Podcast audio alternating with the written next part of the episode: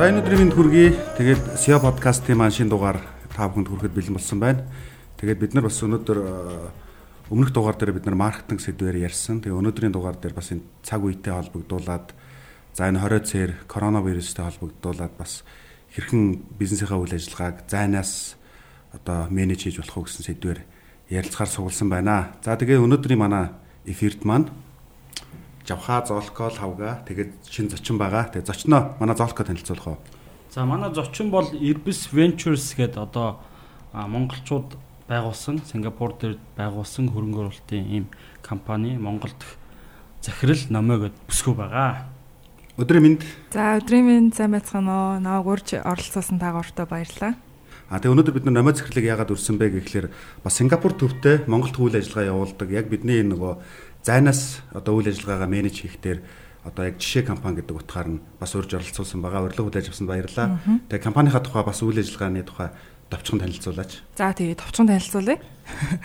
За манай Irbis Ventures компани болохоор Сингапурт байгуулагдсан яг үйл ажиллагаа маань бол 2 жилийн өмнө байгуулагдсан ч гэсэндээ яг бүтэн жил бол идэвхтэй үйл ажиллагаа явуулж байгаа. За Сингапурт толгой компаниуд байгаа боловч ерөнхий одоо яг одоо бол гол ажил маань Монголд хийгдэж байгаа. За манайх ерөнхийдөө дижитал venture capital, venture builder гэж ойлгож болно. За манайх Airbus Oasis гэдэг web based платформ хөгжүүлж байгаа. За манай платформын зорилго бол бас одоо яг өнөөдрийн сэдвтэй их уялдсан тий.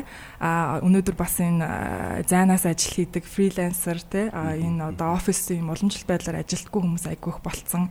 За энэ нөгөө нэг залуучууд угаасаа ийм болж гарч ирж штэ тий. Одоо нийгэмдэр нэг юм одоо кубикт суугаад ажилтдаг хүмүүс ерөөхдөө ховор болчиход байгаа. Тэгэхээр бас энэ залуучуудыг за мөн хөрөнгө оруулах багш нарыг стартапуудыг нэгтгэсэн ийм нэгдсэн платформыг хөгжүүлж байгаа. За манай платформ бол ерөнхийдөө 3 сарын сүүлээр яг full launch хийгдэх гээд яг одоо хөгжүүлэлтүүд хийгдэж байгаа. За давхар манах бас Central Tower-та co-working space буюу хамтын офис ажилладаг. Тэгэхээр бас өнөөдрийн сэдвт чинь ингээд таарсан те co-working space-ийн талаар бас ярилцах болноо. Баярлалаа. За тэгээд ер нь зайнаас ажиллахын ач холбогдлын талаар яриагаа эхлэе гэж бодож байна. Тэн дээр ингээд чавха захирал өөрийнхөө туршлага ер нь энэ зайнаас ажиллахын ямар давуу талууд бий болдгийг. За яг уу сая сэдвийн эхлэхийн өмнө ярьлаа л да коронавирусээс болоод гэж бас яриад байна. Яг би бол хувьдаа бол коронавирус бол зүгээр яг нэг тодорхой хэмжээнд зүгээр хурцсах хуурал хийж байгаа баг. Түүнээс бол ер нь зайнаас ажиллах процесс бол аль уу одоо 5 10 жилийн өмнөөс эрчимтэй эхэлсэн байна гэж боддог. За жишээлбэл одоо би хууч нөгөө Singleton Business Network-т байх ажиллаж байхад манайх Францын Ларуче гэдэг прожект дээр 2010 онд ажилладаг байсан 11 12 онд. Тэр чи одоогоос 10 жилийн өмнө нь л да бид нар одоо нөө фри тодорхой хэмжээний код одоо код авцуурсангаар хийж ажилладаг ийм ажил хийдэг байсан. Тэгэхээр нэгдүгээрт бол нөгөө бид нар ингээ зайнаас ажиллах ийм одоо туршлагууд бол Монголд бол 10 жилийн өмнөөс бол бий болцсон юм байна. Дэлхийд бол бүр энэ бол 15 20 жилийн өмнөөс бий болцсон нэг ийм туршлага байна гэж харж байгаа гэсэн. Тэгэхээр миний хувьд бол зайнаас ажиллахад бол одоо хамгийн нэгдүгээрт нь бол одоо нөгөө одоо сахилга бат гэх юм уу да тий. Ер нь ингээ хүмүүсийн хүмүүсүүдийн хувьд одоо би ч гэсэн ялгаагүй яг ингээд тодорхой нэгэн байршилд очиж ээж л одоо ажлын байран дээр очиж ажиллаа хийх гэдэг ойлголттой яваад байдаг тий. Гэхдээ нөгөө хаанаас ч одоо хинээс ч одоо шахаж шаардуулахгүйгээр ажиллаа хийж сурна гэдэг өөр хамгийн том асуудал юм байна гэж ойлгож байгаа. Хувь хүн дээр тий. Хувь хүн тал дээр. Тэгэхээр бол одоо гүйцэтгэх захирлуудын хувьд удирдлагуудын хувьд ер нь ингээд одоо менежментийн багт ажиллах хүний хувьд ерөөсөө тийм За хаанаас тэр ажлаа төлөвлөж, зохион байгуулж, ажиллаж чаддаг болно гэдэг нэг юм одоо дадал зуршил.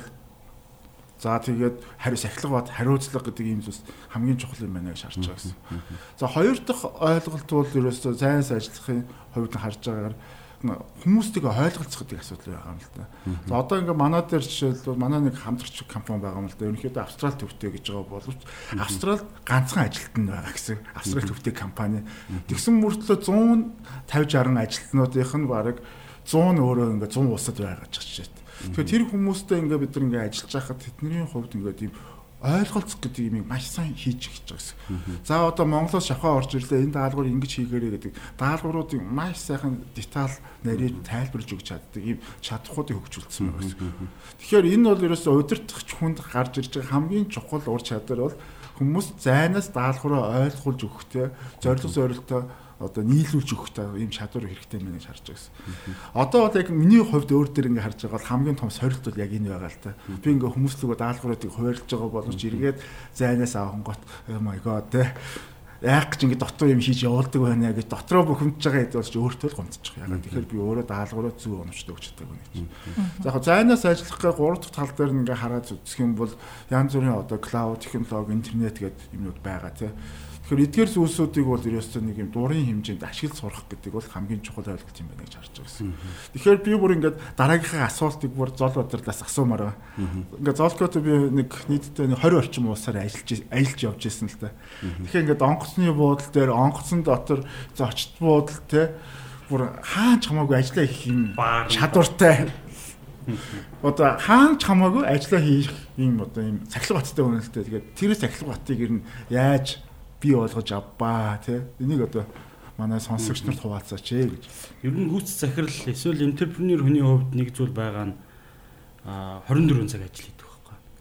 Тэрний юу гэхээр одоо 2 хоногийн өмнө бид нэр ажил дээр суугаад ирсэн. Шүн унтчих байхдаа хүртэл ингээд ажил бодогдол шин санаа гараад тэрийг нэг тэмдэглэх юм бодоол те яасан мартахгүй байх. Эсвэл а одоо орой гэр бүлтэйгээ байгаа ч гэсэн ингээд ажил яаж байгаа бол ямар нэгэн зүйлээс ургуулаад ажиллаа бодож эхэлт юм. Ер нь тэгээд явцдаг л да. Тэгэхээр тэрэн дээр өөрийн сахилга бат гэдэг юм уу те тэр нэг өөрийн сонирхол эсвэл хувь хүний тэр төлөвшсөн зүйл нь би чи өөрөө 10 жил ер нь ганцаар амьдэрсэн. Тэгээ 10 жил яг ингээ 24 цаг ажилласан хүн чинь яг тийм дадалд орчиж байгаа байхгүй. Тэгэхээр сайнтай муутай л баг те энэ хувь хүний хувьд бол а зүгээр ягаад тэр боломжууд бий болоод байна гэдэг тэгэхээр одоо энэ аа бас технологийн нөлөөл байна л да. Жишээлбэл манай ажлын бүх зүйлүүд миний өөрийн бүх хувийн зүйлүүд одоо Google Drive дээр авчдаг, Cloud Server дээр авчдаг. Учираас би утаснаас компьютер дээрээс юунаас ч ажиллах нь, онгоцон ч ажиллах нь, гадаадд ч ажиллах нь. Тэгэхээр тэр боломжууд нь бас байгаад байна. Тэгэхээр би нөгөө компани талаасаа энэ зайнаас ажиллахын давуу талуудыг харах юм бол бас хэд хэдэн зүйл хараад байгаа байхгүй. Нэгдүгээр болохоор ажилтнууд хаппи байдаг. Ажилтнууд өөрсдөө цаг нараа зохицуулцдаг учраас ажилтнууд тэр компани ингээд удаан байх тийм магадлал өндөр гэж байгаа. За хоёрдугаар тодорхой төсвүүд юм уу багасж байгаа харагдаад байгаа байхгүй. Бид нэг юм ажилтан зориулсан тодорхой талбайг сарын бид нар өөрсдөө тооцоолдгүй байж магадгүй те. Сарын за нэг 20 м квадрат бол юу юм? За 10 м квадрат бол тэн чинь нэг 500 сая төгрөг ч юм уу 400 сая төгрөг төлж байгаа байхгүй. Тэгэхээр тэр төсвөө юмнууд нь багасч. Холбогдлолтой зарим нэг тоног төхөөрөмжүүд нь багасч байна. Тэгэхээр тэр зардлууд нь багасч байгаа. Гуравдугаар чухал зүйл нь юу гэхээр үр дүн төлөвлөж. Тэр хүнтэй ингээд та 8 цагийг нь бүртгэхээс илүү тэр хүн тухайн сард ямар бүтээл гарах нь тэрүүгээр л хэмжээ явуучих тийм. Тэгэхээр тэр тэр давуу талууд ер нь бол байгаад байгаа. Одоо шинэ Google-ийн гоё жишээ үүдэж Google ийм хамгийн аз жаргалтай офис бит боловч хамгийн харгас гэж байгаа. Тэгэхээр тэр нь болохоор нөгөө битий чөтгөр шиг бай гэдэг үрэтэ шүү дээ. Тэр нь болохоор чи чөлөөтэй ажил. Гэхдээ үр дүн гарах. Үр дүн гарахгүй бол харин чамааг хизээч гэсэн бид нэр хөг явуулна шүү гэдэг. Тэгэхээр яг л энэ зарчмууд одоо цаг үе дээр ирээдүйд улам бүр илүү болно л та. Бид нэр энэ тухай ярих гад би үзэж хахад 2020 онд яг энэ жилээс эхлээд нийт ажлын байрны 50% нь ингээ зайрнаас ажилтдаг болчихж байгаа юм лээ. Одоо бидний харж байгаа хуучин уламжлалт одоо банкны салбар тийм салбаруудтай компаниуд бол ингээ баг байсан бол одоо 50% нь болчихж байгаа. Тэгэхээр яваа явандаа энэ нэмэгдэнэ нэгдүгээр. Хоёрдугаарт хувь хүмүүс cork space байт юм уу гадаадад ажиллаж байхтай байж юм уу магадгүй амарч байхтай байт юм уу орон зайнаас ингээд үл хамааран ажиллах энэ боломжууд улам бүр бий болоод хүмүүс хүсэж байгаа компанич нөгөө тал дээр энэ дээр юм давуу талууд байгаад байна гэсэн үг. За намайг зөвхөлийн хувьд одоо энэ зайнаас ажиллахын ач холбогдол давуу талыг юу гэж харж байна? Аа мэдээж хэрэг давуу талтай. Аа одоо бид бас энэ техник технологи хөгжсөн те интернет хурдтай хөгжиж байгаа нийгэмд байгаа учраас угаасаа шаардлагаараа ингээ бид нэр те зайнаас ажиллах бүрэн боломжтой болсон байгаа. Тэгэхээр давуу тал бол зөндөө. А би яг яг сул талын хувьд ярих гэх юм бол а зайнаас ажиллах хүмүүс яг зайнаас ажиллах гэдгийг ямар ч утгаар ойлгож болно те. А заавал гэрээсээ бас биш байж болно шүү дээ. Яг яг өнөөдрийн бидний нөхцөл байдалтай бас жоохон харшилж байгаа ч гэсэн те. А ирээдүйд бол зайнаас ажиллах тохиолдолд заавал гэр гихгүй те. Ойрхон гэртээ нойрхон байдаг кофе шоп ч юм уу өөр юу гэдэг эсвэл одоо энэ залуучууд чинь аялах их дуртай болсон байгаа. Аялж байхдаа ч гэсэн ажиллаа хийж болох байхгүй. Тэр чинь бас remote working гэдэгтэй л орчиж байгаа. Хэрвээ чи чадвал те. А тэгэхээр энэ дээр яг миний зүгээр ганц харж байгаа юм гэх юм бол хувь хүний тэр одоо сахилга бат гэдэг түрүүн ярьлаа шүү дээ. Сахилга бат гэдэг юм л хамгийн чухал. А ажилчид тэр за CEO одоо удирдах менежментийн төвшний хүмүүс ч гэсэндээ ерөнхийдөө бол өөрсдийн тэр хувийн одоо сахилга батыг хангаж чадахгүй бол яг ремоут ажиллана гэдэг маань нэлээд одоо нөгөө буруу тал руугаа л болоо явчих байх л та. Тэгэхээр энэ дээр бол айгүй хэцүү. Угаасаа миний хувьд ч гэсэндээ би бас ингээд нэг газар те яг л ингээд ажил дээр ч юм уу яг төвлөрч ажиллах дуртай байгаад байдаг. А гэрээс ажиллах гэхлээр ямар нэг юм саад болж идэг те энэ нэг саад болгохнууд айгүй их зөндөө байдаг.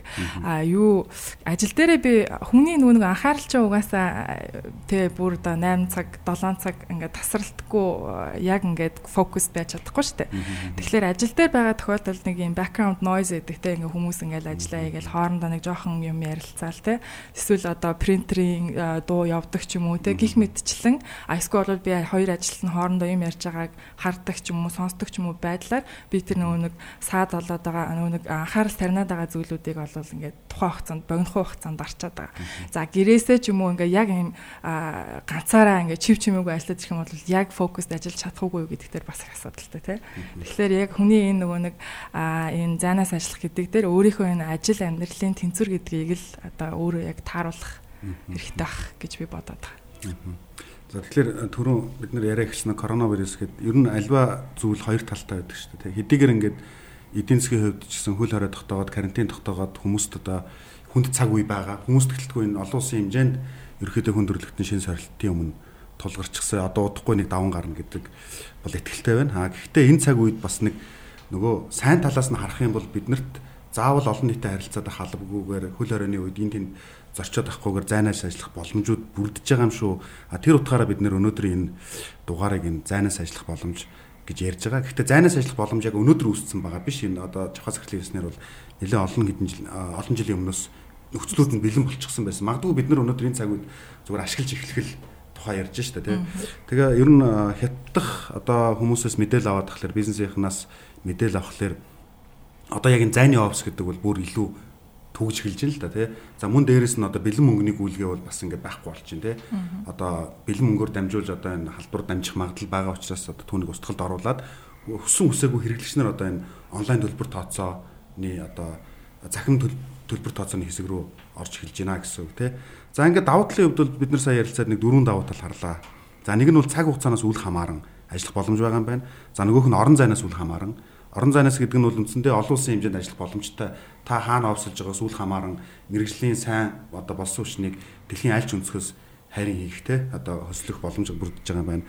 За тодорхой үнийгээд дагаад бас офсын зардал мөнгнүүд хэмэгдэх юм байна. За орчин цагийн залуусын бас хэрэгцээ шаардлагууд өөрөө бас ингэж бий болж байна те. Энд дээр ер нь заавал ингээд офсоо суугаад авахгүйгээр өөрийнхөө өссөн газраас хувь нэмрийг тухайн бизнест оруулах тийм одоо залуу болсон учраас шинэ гарч иж байгаа залуучууд хүсэж байгаа юм байна За тэгвэл хэрхэн үр дүнтэйгээр ажиллаж болох вэ гэдэг. Тэгэхээр яг түрүү би бас ярьж байхад ингээд ашиг тусын нэг дурдталгүй зорхлоо л дээ. Ягаад тэгэхээр угаасаа маш ойлгомжтой ашиг тустай гэдэг нь ойлгомжтой. Гоо манай байгууллагын хувьд нэг 2 жилийн өмнөөс эхлээд бүр 100 ремотор ажиллаж болно буюу зайнаас ажиллаж болно гэдэг компанийн дүрм заацсан. Тэгэхээр яг бидний хувьд нөгөө нэг ингээд хувь хүн дээр өөр дээр гарч ирсэн л одоо проблемуудаа энийг даван туулж ирсэн юмудаа л одоо хүмүүстэйгээ хуваалцвал арай ойрхон болов гэж бодож байна л да. Тэгэхээр нэгдүгээрт нөгөө дадал гэх зүйлсүүдээ нэгдүгээрт нөгөө тайм менежмент буюу юм төлөвлөгөө гаргах сурах хэрэгтэй юм байл л дээ. Юуны түрүүнд ингээд гэрээсээ ажилланаа юм уу гаднаас ажилланаа гингүүтээ биний хувьд ингээд жишээлбэл төлөвлөгөө гаргахгүй цаа нэг жоохон байж байгаад онгод орохоор юм а хийчихье гэж бодож суугаад идэг байсан. За тэр бол онгод орохыг хүлээгээл суугаад ах юм бол өстө онгод ордггүй юм бэл. Тэгэхээр ерөөсөө би за өглөө 9-оос 11 цагийн хооронд яг тийм ажлаа хийнэ Гэтэл бүр яг ингэж өөртөө өөрөө өөртөө бүр зориулсан төлөвлөгөө гаргаж явмаар юм бэл. Тэгэхээр нөгөө эхлээд эхний үед ингээд өөрөө өөртөө төлөвлөгөө гаргаад бүр ингээд ийм нарийн скежул гаргаад ахаар айгүй төвхтэй түүндээ ядраад идэг байсан. Сүүлдээ нөгөө тэрийгэ гаргаад дадал болоо сурчхаар яг тэр нөгөө нэг төлөвсөн цаг байж лонгод ордог болчт юм байл л дээ. Тэгэхээр одоо бол жишээлбэл ингээ өнөөдөр жишээлбэл бид нар яг ийм цагт уулзнаа гингүү чинь тэр болтол бид нар ингээ өөр юм дээр ямар нэгэн одоо анхаарал сарних юм байхгүй болчихж Тэгээ яг цаг нь болонгоо тухайн юм дээр илүү фокус сууж эхэлж байгаа. Тэгэхээр нөгөө нэг хаанч явж байсан яг төлөвлөсөн цаг дээр фокусд болохгүй төвлөр сууж чадах дадлыг өөрөө ингээ байн одоо дасгал хийж юмэр юм байл л дээ. Тэгэхээр нөгөө тамирчин хүн одоо юм уу те фитнесийн тамирчин дасгалыг одоо байнга давтаж хийж ээж бүр ингээд одоо булчин бие хөгжөлттэй адилхан хүний таригч гэсэн тодорхой зүйлс төвлөрч сууж ингээд дасгал хийснээрээ одоо илүү тэр хувь хүний одоо сахилга баттай бол тийм болов гэж харсан. За хоёр дахь зүйлс бол ингээд хүмүүсийн хувьд нөгөө юм интернет одоо түүлүүд гэж ярий тийм ээ одоо багжуу тэгээд янз бүрийн одоо бид нар сая Google Drive гэж ярилаа. За манай компанийн хувьд болохоор Office 365 гэдэг одоо 2 жилийн өмнө бүрэн шилжсэн. Тэгээ ингээ харах юм бол ашиглах ингээд маш их юм хязгааргүй юм том боломжууд байгаа. Тэгэхээр тэр их боломжуудыг хүмүүст одоо зааж өгнө те хамт олондоо зааж өгнө гэхэл өөр айгүй хэцүү юм байл л те яг нөгөө тухайн хэрэгцээнүүд нь үүсгээгүү тохиолдолд нь програм заагаад үзэхээр за яг хэрэгтэй болохоор сурчий та гэж боддог. Би өөрөө ч яг ялгаагүй тэгж бодож. Тэгэхээр хүмүүст бол нөгөө юм суралцах дадал зуршлыг хийж сурмаар юм бэл. Тэгэхээр нөгөө ер нь бол нөгөө баг өөрөө өөрийгөө тийм хөгжүүлэх юм цаг нас гаргаж сураарай тий өөрийнхөө ажилд зориулж гэж хэлмээр юм бэл. Тэгээд яг тэр цагтаа нөгөө ажиллаа хийж байгаа ажиллаа хэрхэн хялбараар амархнаар хийж болох вэ гэдэг ийм аргачлалуудыг суралцмаар юм байна. Тэгээд нөгөө би хамт олонлогоо бас энэ одоо туршлагаа ингээ хуваалцсан гот эргээхэд нөгөө манай цайнаас ажиллах юм чадвард аюул сайжирч эхэлж байгаа. За бүр одоо нөгөө коронавирусын үед бол би баг ажлынхантайгаа уулзаагүй хэд чончоо маш удаж байна. Тэгэхээр бол ингээд бол нөгөө манай ингээд одоо бизнес нөлөөл харьцангуй одоо баг байна л гэж би хувьдаа харж байгаа гэсэн. Тэгэхээр бас нөгөө ийм өөрөө өдөртөгч хүн эхлээд бас нэг тодорхой амийг дуршиж үзээд өөрөө тэрүүгээр биелүүлээд үлгэрлэн манлайлах нь жижиг одоо зайнаас ажиллана гэж ярихаас биш яг одоо маргааш хэдүүлээ зайнаас ажиллая гэд захирал өөрөө яах юм бэ энэ програмыг чи яаж ашигладаг юм бэ хинээ чи надад заагаад өгөө гэд ингээд сууж явах юм бол хэцүү юм байна. Тэгэхээр өнөөдөр жишээлбэл би одоо миний хувьд өнөөдөр миний 5 дахь уулзалт одоо болж байна л да. Тэгээ 5 эхний дөрөв уулзалт захимаар болсон. Тэгэхэд бол ингээд хүмүүсийн хувьд бол ингээд нэлээд дадал суцсан байна. Энэ ингээд альч төрлийн хүмүүс.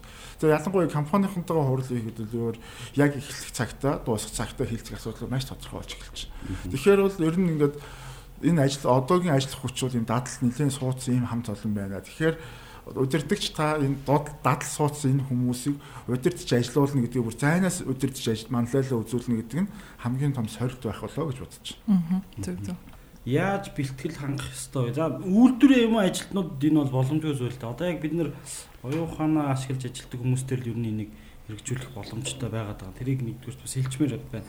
Хоёрдугаар хэд хэдэн зүйлүүд байгаад байгаа юм. Хоорондоо хэрхэн харилцаж явах уу? Тэрийг ямар платформоор орлуулах уу гэд би нэг жишээ байна. Бид нэр жишээ байгуулгын хурлыг 44 лээ онлайнаар хийж үзсэн байхгүй. Тэгээ ер нь бол дунджаар нэг 10 15-аас 20 асуудал явдаг 2 цаг үргэлжилдэг хурал бид нар тухайн хурал дээр 18 асуудалтай байлуу да. Тэгээ 2 цагийн хугацаанд явдаг хурал 1 цаг 50 минутын хооронд явчихж байгаа. Тэгэхээр 44-лээ ингээд явчих бол боломжтой юм байлээ. Зөвлөхөд бол Zoom гэдэг байгаа. Одоо бид нар маш олон уулзалтуудыг онлайнаар тэрүүгээр хийгээ явчихж байгаа. Тэгэхээр хоорондоо нэгсэндээ бид нар ажлын хурлын өрөөнд цуглаж суудаг уулзалтыг бол тийм байдлаар онлайнаар хийгээ явчих. Дэлгэцэн дээр гаргадаг юм чинь ковид дээрээс тухайн дэлгэцээ ширээгээд ингээ үзүүлээд явчих бүрэн боломжтой учраас тэрийг оролцож байгаа. За хоёрдугаар өдөрт бид нар хоорондоо ингээд харилцдаг яриануд биш. Одоо магадгүй Facebook-аар, Messenger-ээр, Trello-оор гэл өөр өөр юмнууд ашигладаг баг. А арай мэрэгжлийн төвшөнд IT-ийн Slack гэдэг юу хэрэгэлдэг. Facebook бол илүү хувийн мэйлтэй ингээд холилдоод нэг орохороо өөр хүний мэйл мессежтэй живээ явчих магадгүй учраас тийм мэрэгжлийн тусдаа та компани харилцах платформоо сонгох нь зүйтэй байхаа. За 3 дугаар болохоор тэр хэрэгэлдэг програмууд.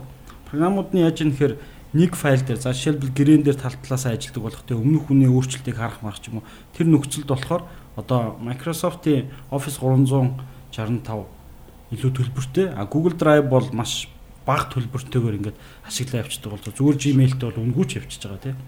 Тийм тэгэхээр тийм тэр зүйлүүдээ маш сайн сонгож бэлтгэлтэй эхлэх хэрэгтэй байгаа. Task management төр бол би трэлийг санал болгомоор яг хүмүүс нөгөө тухайн зорилгын хүрээнд ямар алхамтуудад хуваагдж байгаа тэр нь хүнд хариалагдж байгаа хизээ биелэгдэх хэрэгтэй ингээд нөгөө хүмүүс нь тэрийгэ биелсэн гэд оруулаад явчих те. А мөн завхагийн төрөөс нэг дэмжмээр нь яг тодорхой үүрэг даалгавар өгснүү гэдэг дээр маш сайн ач холбогдол өгжээж эхлэхгүй бол За бүгдээрээ гэрээс ажил тэр тэрийг дуусгаараа гэдээ явчих юм жоохон төвөгтэй нөхцөл байдал үүснэ. Тэгэхээр энэ бэлтгэл ажлуудыг хангах хоёрдугаар тэр үүрэг даалгавруудыг илүү сайн тодорхой болгох гэдэг зүйлүүдийг л зүйлүүдийг л их сайн бэлтгэх хэрэгтэй да. Тэгээд тэр хувийн зохион байгуулалтын хувьд бол яалчгүй яг захирлын хувьд бол яг сионерын хувьд бол яадаг вэ гэхээр та бүхэн тодорхой апдейтууд авах магадгүй дэлгэрүүлж ярилцах уулзалттай үед бол ажлын бүх цагаа ингээ цаг цагаар төлөө явчих. За хурал 16-аас 17 цагт дараагийн уулзалт 17-оос 18 цаг тэр багтаа гэд ингээд ингээ хийгээ байгаа байхгүй. А тэр хувийн сахилгууд яг ажилтнууд дээр бол гарна.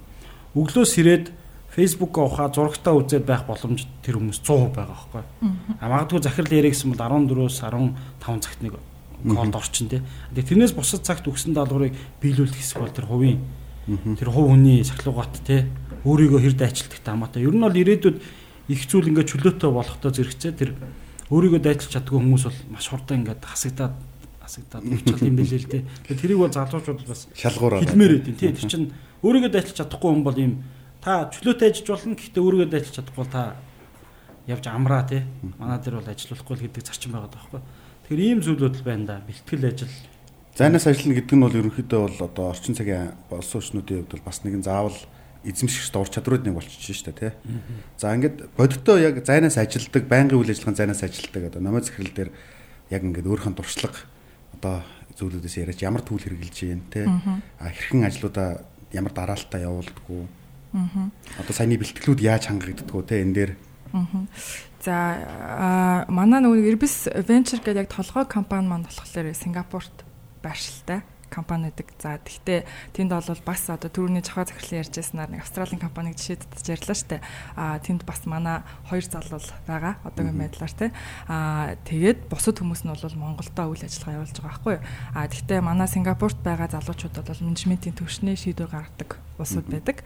За тэгэхээр бидний хувьд харилцаа холбоо яаж явж байгаа нэхэр яг бид гурвын хувьд болохоор а өдөрт угаасаа нэг нэг удаа заавал кол хийждэг те а 7 хоногтой бас нэг ажиллаа дүмнээ ярьцдаг. Заавал хасаа бүтэнсээ намар нэнтер гэхгүй ингээд холбогдоо явцдаг. А энд бас нэг менежментийн хүн байгаа учраас хоорондоо ойлголцоход айгүй амар байгаад байгаа.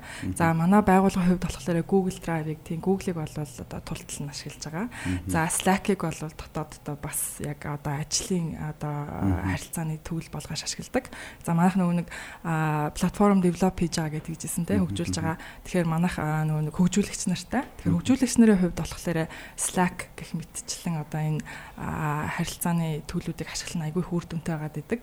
За одоо яг багийнхаа удирдагчаас ирсэн үүрэг даалгаврыг ч гэсэндээ яг тэр Slack дээрээ те үүрэг даалгавраа Slack-аар аваад үүрэг даалгавраа хийснийг бас Slack-аар одоо хэлээд мэддэгдээд ингээ явчихдаг. Тэгэхээр айгүй үр дүнтэй Slack-ийн хувьд. За мэдээж хэрэг Facebook-ыг бас ашиглаж байгаа те. Ямар нэгэн тохиолдолд Slack Slack-аар хариу өгөхгүй байх юм бол тэгэл одоо холбогдож болох бүх коммуникацаар л холбогдоо авчиж байгаа байхгүй.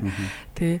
За а мэдээж хэрэг хүндрэлтэй талууд зөндөө байдаг те. Занаас ажиллахад яг энэ занаас ажиллах гэдэг дээр хоёр юм байгаад байна те. А яг одоо өнөөдрийн нөхцөл байдал тул тулгарсан байгаа яг гэрээсээ ажиллах а нөгөөт нь болохоор энэ хоёр өөр улсад байгаа компани компани одоо ажилтнууд хоорондоо холбогдож ажиллах гэхээр хоёр өөр ойлголт яваад тах шиг байна тийм үү.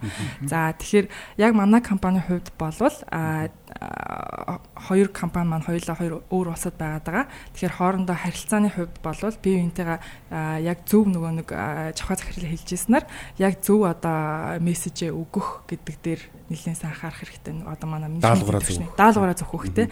Яг өөрийгөө сайн ойлгох гэсэн үг. Аа миний хувьд болохоор бас аа яг ингээ хүнтэй уулзаад те биенийх нь хилэнжийг хараад нүдийг хараад те энэ хүн одоо яах гээд байна юу гэсэд байна гэдгийг нь тэгэж яг хажууд нь байж иж одоо мэдрэх айгу дуртай байгаад байдаг. Тэгэхээр бол одоо бол тех боломж байхгүй дандаа зайнаас ярьж байгаа те. Тэгэхээр бол бас яг хамт байх хугацаанд бас тэр хүнийг нэг ярьж байхдаа ямар одоо те нюансуудыг авч ийн гэдгээс бас уцаар ярихдаа те кол хийж явахдаа за энэ хүнийг ингэмээр байгаа юм биш үү гэд бас тийг одоо даалгавар өгж байгаа хүнийг ойлгох гэдэг нэг юу байгаа. Тэгэхээр CEO-ийн талаас бол бас одоо даалгавраа тэр тухайн ажилтнаа бас нөгөө тухайн ажилтнаа бас ойлгож те тайлбарлах гэдэг нэг чадвар. Эн чинь бас одоо амар том л чадвар л та ерөнхийдөө.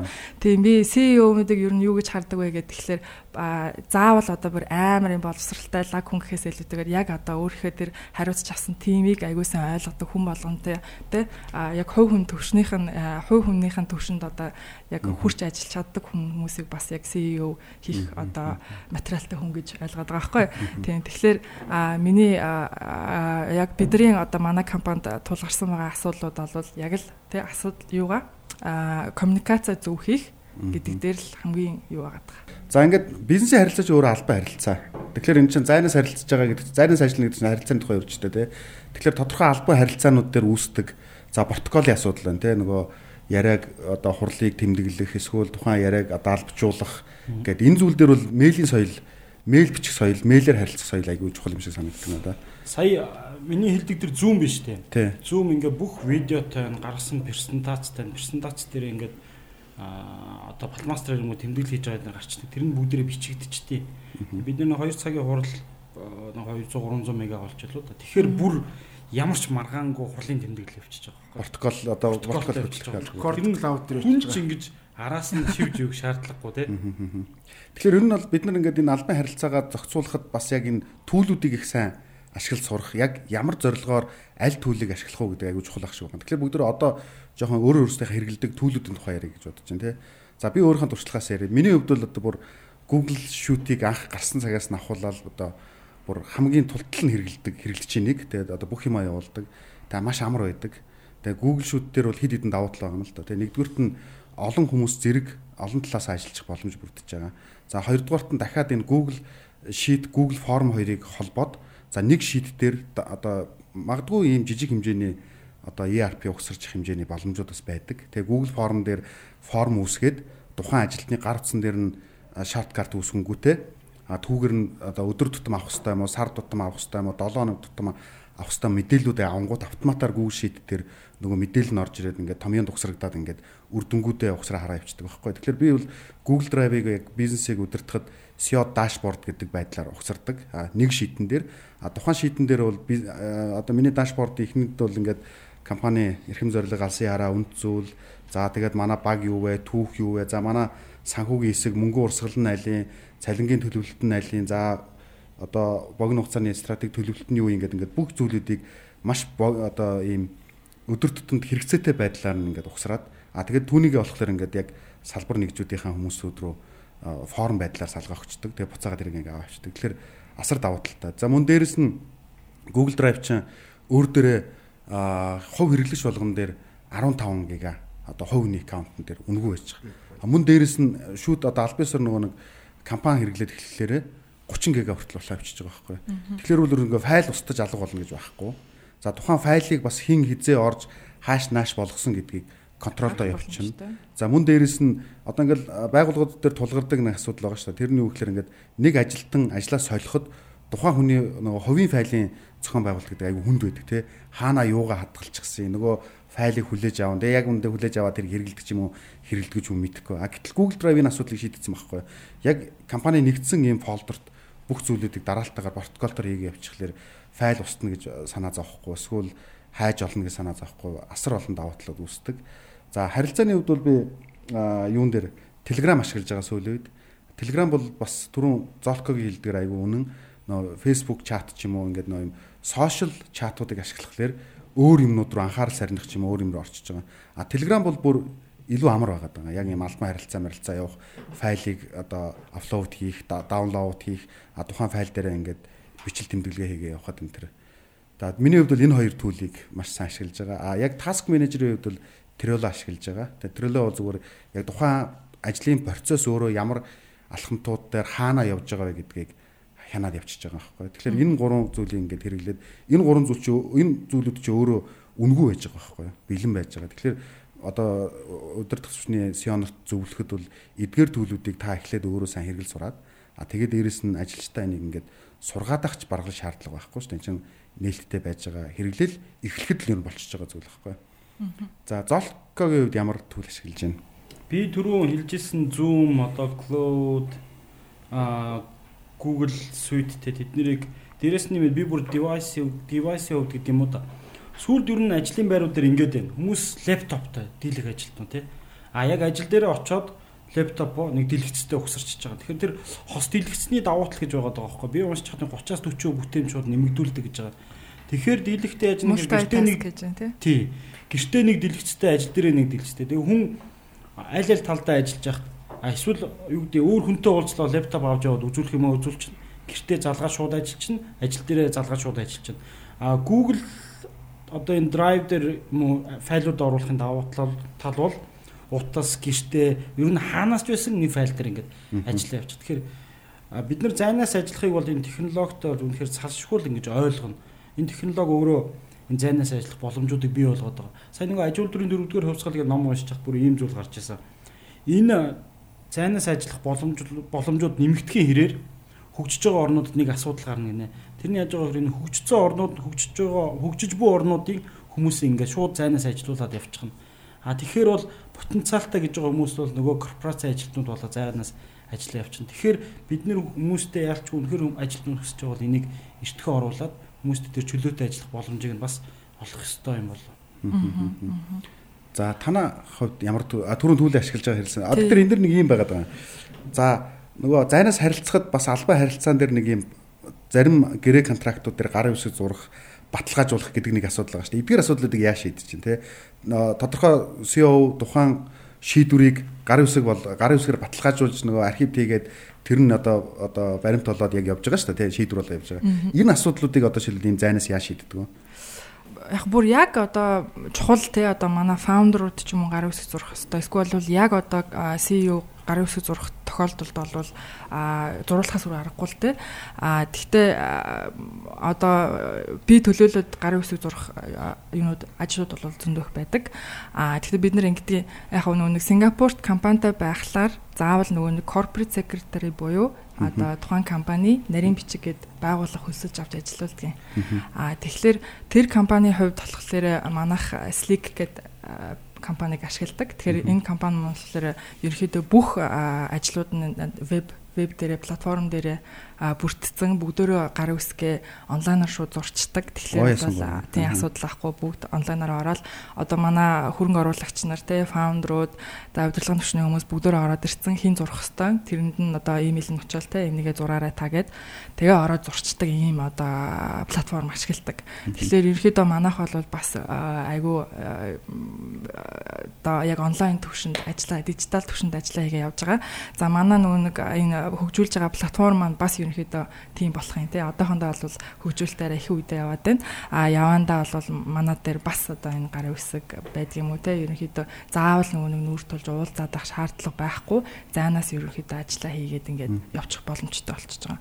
А хөрөнгө оруулагч стартап хоёрыг хооронд нь уулзуулцдаг, кол хийлэгчдэг, а колын системтэй дотроо тий гэх мэтчлэн ер нь бол энэ нөгөө нэг frontier market буюу одоо энэ бас нэг юм буурай хөгжиж байгаа энэ улсууд байгаа. Яг хөгжиж байгаа гэж хэлэхгүй нэг улсууд байгаа шүү дээ. Тэгэхээр энэ улсуудад одоо гадны том том висинүүдээс хөрөнгө оруулалт хиймээр байдаг. Даанч наашаа ирнэ, дид хийн гэдэг нь бол айгүй одоо асуудалтай, өртөг өндөртэй тий ихэвчлэн ихэнх тохиолдолд фейл болж идэг тий. Тийм учраас энийг л одоо манай платформ илүү одоо тэр висинүүдэд тий гадны хөрөнгө оруулагч нарт илүү одоо амар болгоод одоо privated буюу одоо эхний шатны DD-г нь хийгээд өгчихсэн стартапуудыг бэлэн болгоод өгөх гээд байгаа. За тэгэхээр манайх одоохондоо бол яг эхний байдлаар Монголыг одоо таргет маркет олгоод Монголынхаа стартап, Монголынхаа хөрөнгө оруулагч нар болон Монголын нөгөө нэг мэрэгжлийн экспертүүдийг нэгтгэх гээд ажиллаа хийгээ явж байгаа. Одоо танах хэдэн стартап бүртгэсэн байгаа?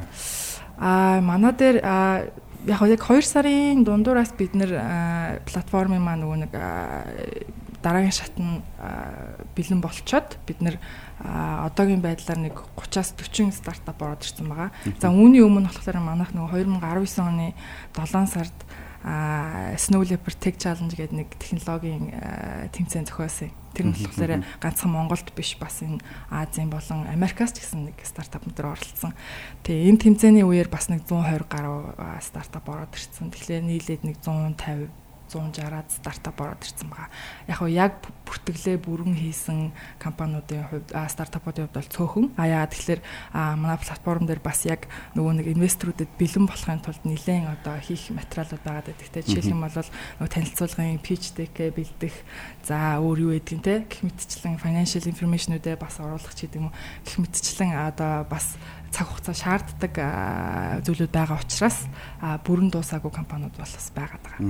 Тийм. Манай хувьд 2 жилийн өмнө Office 365-ыг сонгосон гэж хэлжсэн. Яагаад бас сонгосон бэ гэхээр түр зоолох захирал бас хэллээ л дээ. Хэрвээ одоо ийм зайнс ажиллах болцоог ажилтнуудад олгож өгөхгүй ажилтнууд ч яг team компани руу шилжнэ гэдэг Тэгээ хэрвээ биднэрт одоо ингээд дэлхийд өрсөлдөхөөс одоо шатварлыг мэрэгчлэлтийн бид нар Монголд ажиллахгүй бол бид нар одоо Монголдо бас ингээл нэг юм зүгээр нэг юм байдаг л юм аж ахуй нэгж болох гэдэг юм л да. Тэгээд нэг юм стратегийн хувьд бид нар ингээд нэг глобал түвшинтэй байна гэдэг юм сонголт хийжсэн. Тэгэхээр бид нар ингээд чадварлаг ажилтнуудыг авахын тулд бид нар дэлхийн боломжийг өгье гэдэг зорилтуудыг тавиад үзээд тэгээд бид нар сонголтын дээр Office 365 Microsoft-ын технологиг сонгосон л да. Тэгээд яг ингээд харьцуулах юм бол Google Drive дээр бид нар бас би өмнө өөрөө 10 жил ажиллаж байсан. Одоо Microsoft шилжээд нэг 3 2 жил гаруй болж байна. Үний хувьд л харьцангуй адилхан 5.5 5.5 доллар. Яг хаа давуу талын хувьд ингээ хараад үзэх юм бол одоо ажилтан дээр байг одоо байдаг нөгөө Drive Cloud одоо storage тийм за багтаончийн хувьд 1 терабайтаас одоо эхэлдэг. Тэгэхээр бол нөгөө нэг хуучин Google дээр 15 гигабайт гэдэг нэлээд авчигддаг байсан бол 1 терабайт болчихгоот ч өө бүр тоохоо байсан. Тэгэнгүүт нөгөө Microsoft-ийн бүх нөгөө лицензүүд агаад үнгүй ирчихэж байгаа их ямар байдаг. Яг хөө энэ дээр ингээд хамгийн гол одоо технологийн хувьд яагаад сонгосон юм бэ гэдэг нэг сонголт байгаа юм л да. Сая ингээд лавга цэглэл асууж чинь баталгаажуулах процесс яаж явдаг вэ гэж. Тэгэхээр нөгөө Microsoft-ын технологи дээр нэг ийм одоо зүйлс гарч ирж байгаа Power Apps гэх тээ. Энэ юу вэ гэхээр ерөөсөө нөгөө програм зохиогч хүн биш жирийн иргэн одоо програм үйлдвэрлэл хийдэг буюу no code low code гэдэг нэг юм технологид гарч ирээд байгаа гэсэн. Тэгэхээр нэг осондоо бид нар бэлэн мөнгө одоо хүсье гэдэг маа одоо нэгтлэн одоо бэлэн мөнгөний баримтан дээр заавалчгүй баталгаажуулалт хийдэг байя гэдэг ийм зүйл хийх юм бол манай дээр бэлэн мөнгөний ажлын урсгал гэдэг юм workflow гэдэг зүйлийг үүсгэждэг. За тэгэхээр нөгөө би нөгөө надлан мэйлээр ирдэг одоо манай ямар ч ажилтан бэлэн мөнгөний хүсэлтийг гаргаж болно. За тэрнгээр нь би тэн дээр нь зөвшөөрлөг гэж болно гэдэг ингээд зөвшөөрлөгийн процессыг нөгөө зүгээр одоо ямар ч програм зохиогч биш хүн хийж болдгоор айгуу даваа талтай байдаг гэсэн. За ингээд би одоо ингээд зайнаас нилээд ингээд ажиллаад ингээд зүйлийг баталгаажуулаад ингээд явсан гот дараа нь нөгөө зүйлсүүдийг маань нэгтлэн бодож одоо Монгол улсын татврын хуулийнхын дагуу маа нэгтлэн бол жишээлбэл хевлээ тавьчихсан байдаг. Тэрийг нөгөө баталгаажуулж мөнгө олгосон зүйлсүүдээ гар үсгээ зураараа гэхэд. Маа тэр бол одоо нэг ажил дээр очихоор би баах юм дээр төхөж гар үс зурдаг юм процесс явж байгаа гэсэн. Дотоодын хууль эрх зүйн орчинтой холбоотой. Дотоодын хууль эрх. А бид нар дотоодын хууль эрх зүйн орчин одоо нөгөө захим гарын үсгийн хууль ерөнхийдөө бол одоо 3 4 жилийн өмнө гарцсан одоо дагалд хэрэгжүүлэх журам батгахгүй маш их удаад байгаа тийм ээ. Тэгэхээр захим гарын үсгийн одоо энэ журамууд гараад ингээ явах юм бол бид нар нөгөө энэ дээр баталгаажуулах процессуудыг хийчих юм бол нөгөө SIM card toolkit дээр ч юм уу эсвэл гар утсан дээр юун дээр ч хамаагүй захим гарын үсгээ хийчих юм бол энэ процесс бол ер нь бүр байхгүй болчих жишээ нь хүрэх гээд байгаа гэсэн. Тэгэхээр бол Microsoft-ын технологийн их давуу тал байдаг гэсэн. За нөгөө талаар нөгөө одоо BI гэж яриад байгаа тий. Одоо business intelligence гэдэг энэ дээр бол бид нэр манай компанийн хувьд бол Tableau тэгээ Power BI гэдэг нэлээд сонгож явж байгаа. Сүүлийн үед бол Power BI дээр нэлээд их өргөн ажиллаж байна л да. Яагаад тэгэхээр нөгөө Microsoft дээр хийгдсэн бүх зүйлс өөрөө Power BI дээр дашборд буюу холбоолж гарахад маш хялбар байгаа гэсэн. Тэр утгаараа бол ингээд манай бүх удирдах одоо төвчний ажилтнуудад өнөөдөр манад хитэн төгрөг орж ирсэн, хэд гарсан, ямар ямар гэрээнүүд одоо процесс дээр явж байгаа ямар гэрээ зурагдсан бэ гэдэг бүх мэдээ мэдээлүүд харагдаж байдаг. Нөгөө талаар нөгөө нэг тодорхой нөгөө нэг юм юу н форкастуудыг маш сайн гаргаж эхэлдэг болоод байгаа гэсэн нөгөө 2 жил яваад ихсэн дараагаас үүхээр а жилийн яг энэ үед ерөөсөө бид нар кэш дутагдд юм байна орлого бага орж ирд юм байна. Энэ үед бид нар зээлэр санхүүжилтийг хэрэгтэй юм үгүй юм уу? За магадгүй энэ үед бид нар аль болох одоо урьдчилж одоо параметралууд зээлээ гаргаад энэ үед мөнгө авах байдлаар одоо зохицуулалтаа хийя гэдэг чинь ийм зүйлсүүдийг хийх болцсон үедээ гарч эхэлж байгаа гэсэн. Тэгэхээр бол нөгөө харьцангуй нөгөө дуршлаг гэхээсээ илүүтэйгээр технологиг ашиглаж одоо удирдлага хийнэ гэдэг нь айгүй том сорилт бий болж эхэлж байгаа шаардж. За ялангуяа өмнө нь бол эдэн жилийн өмнө ингээ ярьдаг байлаа л та би одоо жишээлбэл за нөхдөө даадан болно мөнгө байхгүй болно амралтын мөнгө тавиулна цалингаа тавих хэрэгтэй болно тэр үед л одоо мөнгөний хэрэгцээтэй шүү гэдэг нэг илүү дуршлагаараа ярьдаг байсан бол одоо бол магад одоо шинээр магадгүй гаднаас нэг хүн гүйс захирлаар орж ирээд манай дашбордуудыг харсан өө 7 сард мөнгөний хомсдол орох магадaltaй байгаа юм байна. Ягаад тэгэхээр энэ үед харилцагчнаас мөнгө маш маш бага шилжүүлэлт хийдэг юм байна. Тэгэхээр энэ үед бид нар арга хэмжээ авах юм байна гэдгийг шууд ойлгох төвчөнд төрж ин гэсэн. Тэгэхээр бол нөгөө илүү дуршлагаар мэдрэмжээр бизнес хийдэг ийм зүйлсүүд маань технологийн тусламжтайгаар илүү нарийн болж эхэлж байгаа гэж би хараад байгаа гэсэн. Тэгээ одоо сүүлийн үед би нэг ажлынханд бас нэг жоохон шоолуулдаг болчиход. Захирал тэгэл ер нь бас нэг мэдрэмжээ амар хаваалцсанаа гэл.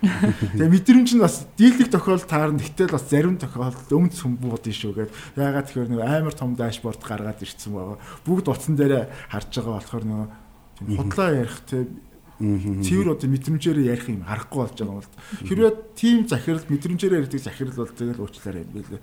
Яагаад тэгэхээр нэг хамт олондоо итгэл үнэмшил төрүүлж чадахгүй те бүр зайн зайнаас битгийл боддоор манлайлж чадахгүй ийм төвшөнд хүрэх юм байл. Тэгэхээр энэ зүйлсээр бол аюул томч сорилт байгаа. Зайнаас ажиллах дээр тэгвэл гүйцэтгэх захирал өөрөө шилэн үйл ажиллагаа нь шилэн болж штэ тий. За хийж гэнэ үгүй. Тэр сая орон нутаг татвар эдрээ ярьсан чинь нэг зүйл санаанд орчлоо. Бид нэр гадагшаа дотгошоо зайнаас ажиллана гэхээс гадна бас орон нутагт зайнаас ажиллах боломжтой харагдаад байгаа. Сая татврын хууль шинжлэгдээд 500 км-с дээш бол үйл ажиллагааны орлогын юуны татврын 50%, 1000 км-с дээш бол 90% хөнгөлж байгаа байхгүй. Тэгэхээр магадгүй төв офис нь тий татврын секретарат нь 1000 км-ийн цаана байгаад Ингээд зайнаас ажиллах бас боломж байгаа шүү. Энэ боломжийг бас ашиглаарай гэж ашиглах хэрэгтэй л юм тий. Сая нөгөө Эстонд бас очиод хамт очиод чинь 100 доллар еврогоор ч л компани байгуулж байгаа шүү дээ. Би резиденс гэж аваад. Дижитал Сингапур дээр манайх бас байгуулахад очиод нэг царайгаа харуулад үнэлгээ үзүүлсэн. Тэгээ бусдаар бүгд юугаар онлайнаар явчихж байгаа. Тэгэл мэйл тэдэн цагт явсан, тэдэн цагт одоо юу гэдэг нь тэр төслийг үтсэн, гар үсэг зурсан, тэдэн цагт тухайн документ баталгаажсан гэл ингээд бүх зүйл баталгаажаа баталгаажаа онлайнаар авчдаг тий. Аа за ингээд компани бичиг баримтууд болон харилцаа ингээд cloud дээр юм уу ингээд зарим технологиудаар суйрлаад ирэхлээр нэг асуудал үүсдэг тий. Энэ бол бодиттой зарим яг энэ асуудлаас болоод зарим бизнесүүд яг энэ технологи ашиглах, зайнаас ажиллах, мэдээллүүдээ аплод хийх дээр одоо гацдаг тий. Тэр нь юу вэ гэхээр нууцлын асуудал байдаг тий. Энэ айгүй эмзэг байдаг. Одоо бидний жишээлбэл би анх Google Drive-ыг ингээд бизнес хэрэглэхэд одоо хөрөнгө оруулагчны зүгээс ч юм уу те одоо эзэдүүдийн зүгээс юу гэж хэлсэн гэхээр окей наа чин гоё гэхдээ ингээд манай мэдээллийг те ингээд хин дуртай нь ашиглаад юм эсвэл ингээд мэдээлэл алдагдахгүй байх гэсэн нууцлын асуудал юу байна гэдэг энийг юу нь яа шийдэж байгаа Яг манай компаниуд нөгөө Microsoft-ийг сонгосон гэж түрүү ярьжсэн. Тэгэхээр Microsoft дээр бид нар domain controller гэдэг юмыг ашиглаж технологиг ашиглаж байна. Тэгээд нууц зүг аюулгүй ажиллагаанд нөгөө two factor authentication гэдэг мэйл юм уу одоо утсаар одоо баталгаажуулалт хийдэг юмуд явж гин гэсэн. За тэгэхээр нөгөө бүх documentation-уудыг бол ерөөсөө SharePoint дээр OneDrive дээр ерөнхийдөө явж байгаа гэсэн. Тэгэхээр ер нь бол нөгөө бүр хувь хүн үнэхээр л одоо ёсцсон хувьд л одоо доголдол гаргаж одоо тэндээс байгаа файлуудыг авахгүйгээр бол авахаас биш өөрөөр одоо ерөнхийдөө байх болцоонуудыг нэлээд хаацсан байгаа гэсэн.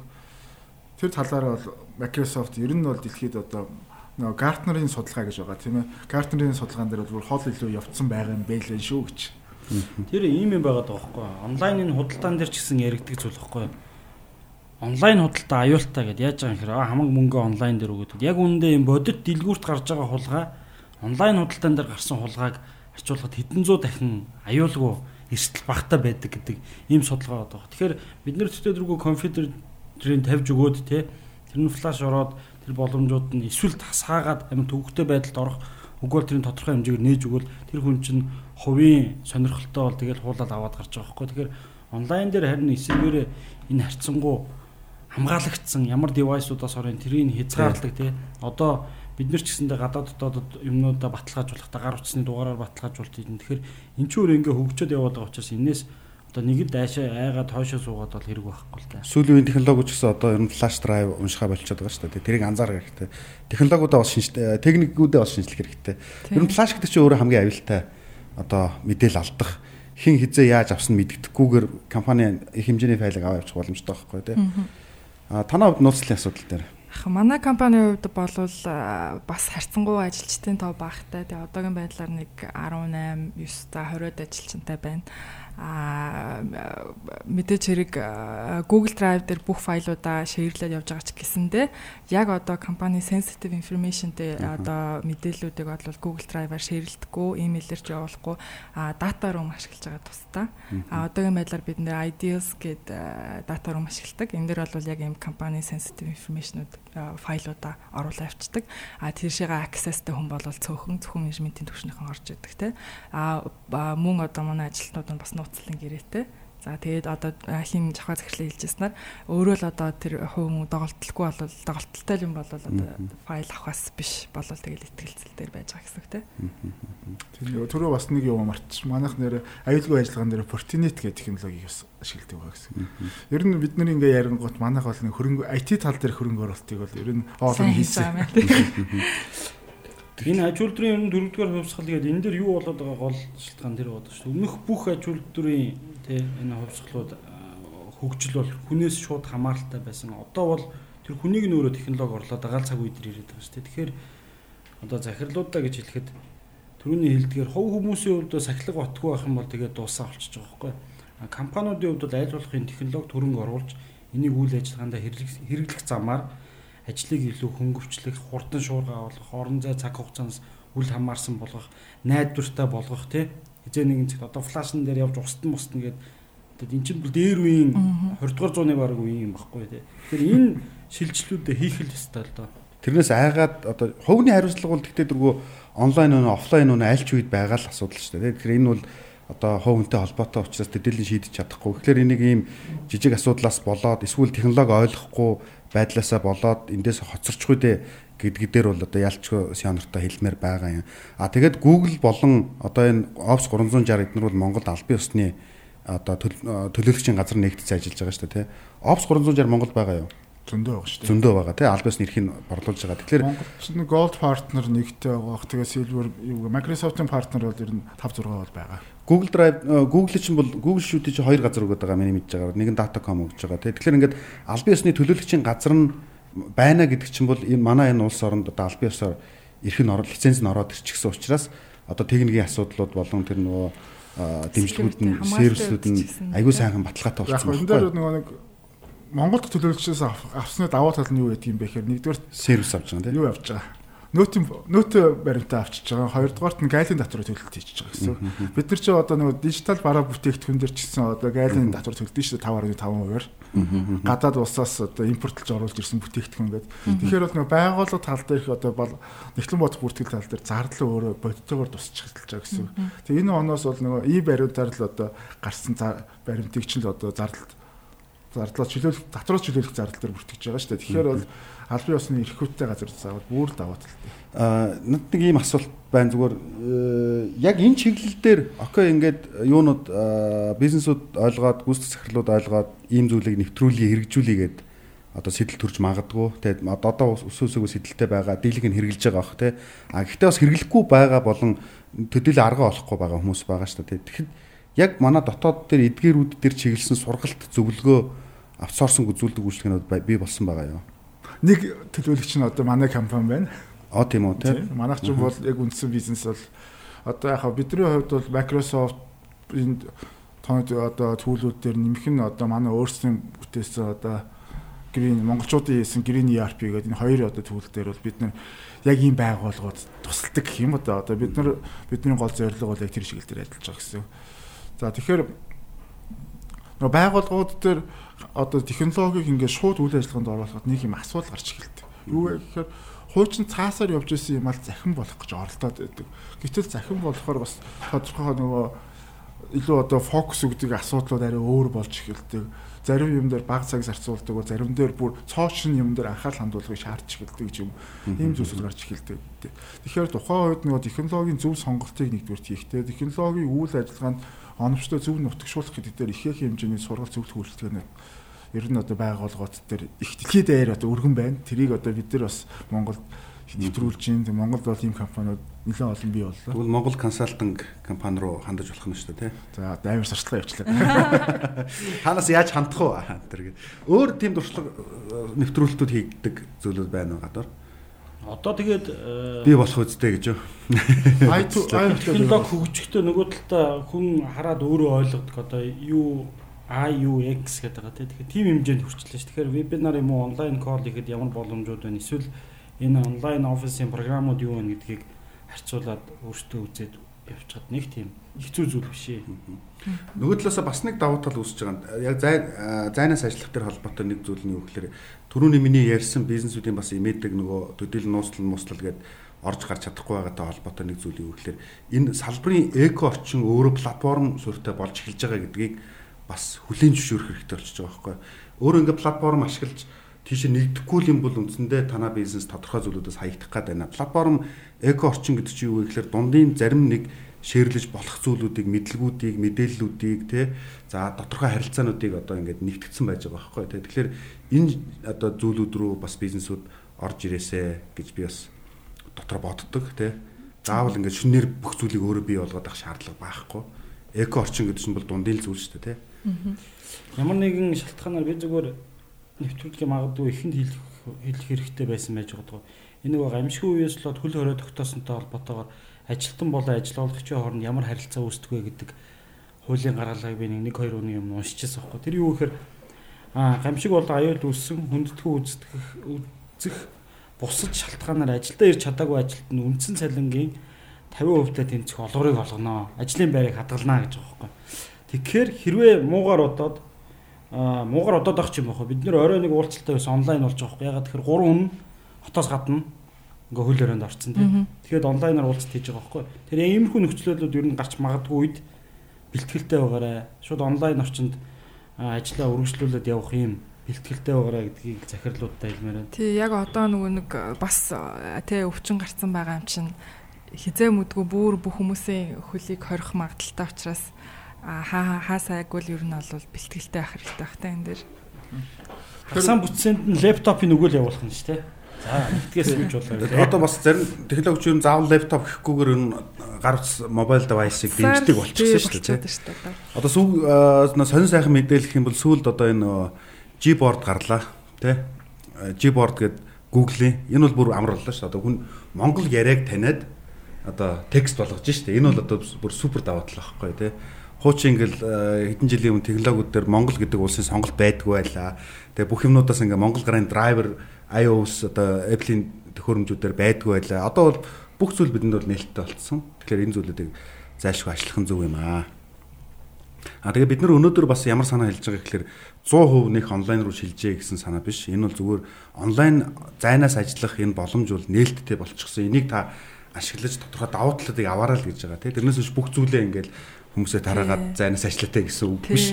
А илүү цаг хугацаа орон зайг хэмнэж бизнесийнхаа үйл ажиллагааны зөв зүйл төвлөрөх боломжийг бий болгож байгаа юм шүү. Тэгээ энд одоо нэг тийм айгаад эсвэл одоо жоохон болгоомжлоо судлагдах шаардлага байхгүй зүгээр шууд хийгээд эхлэх бэлэн байгаа зүйлүүд өөрөө ахаад тийм төлбөр шаардахгүй зүгээр тодорхой юм хариуцлага зөв дадлуудын хэлбэрүүд л одоо шаардж штэ тий. Тэгэхээр над би яг 5 3-аас өөр асуулт асуумаар байна л да. Одоо ингээд зайнаас та гур бол ингээд яг зайнаас ажилтдаг хүмүүс тийм ээ. Тэгэхээр одоо нэг тодорхой одоо нэг үлрэл юм уу сарын эцсэр нь яг үр дүнгуудыг яаж хэмжиж байна тий. Яг тэр яг менежмент ямар арга аргачлалуудаар үр дүнгуудыг хэмжиж яваад байна. Бид нар өмнөх подкастууд дээр бол ярьж л байсан л да тий.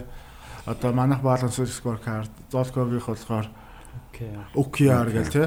Эдгээр аргуудтай чинь одоо яаж ингэж одоо холбуулж одоо интегрейтед болж ажиллаж байгаа тэр талаар бидэнд хуваалцаач гэж. Яг энэ ямар ч ялгаа байхгүй л те ажиллаж байгаа процессууд нь л арай өөр газруудаас өөрөөр арга барилаар хоорондоо холбогдоод ажиллаа үргэлжлүүлээд байгаагаас борлуулалт хэд болж нэмэгдсэн үү нэмэгдсэн гэдэг бол ханаас ч үзэж болохоор тий.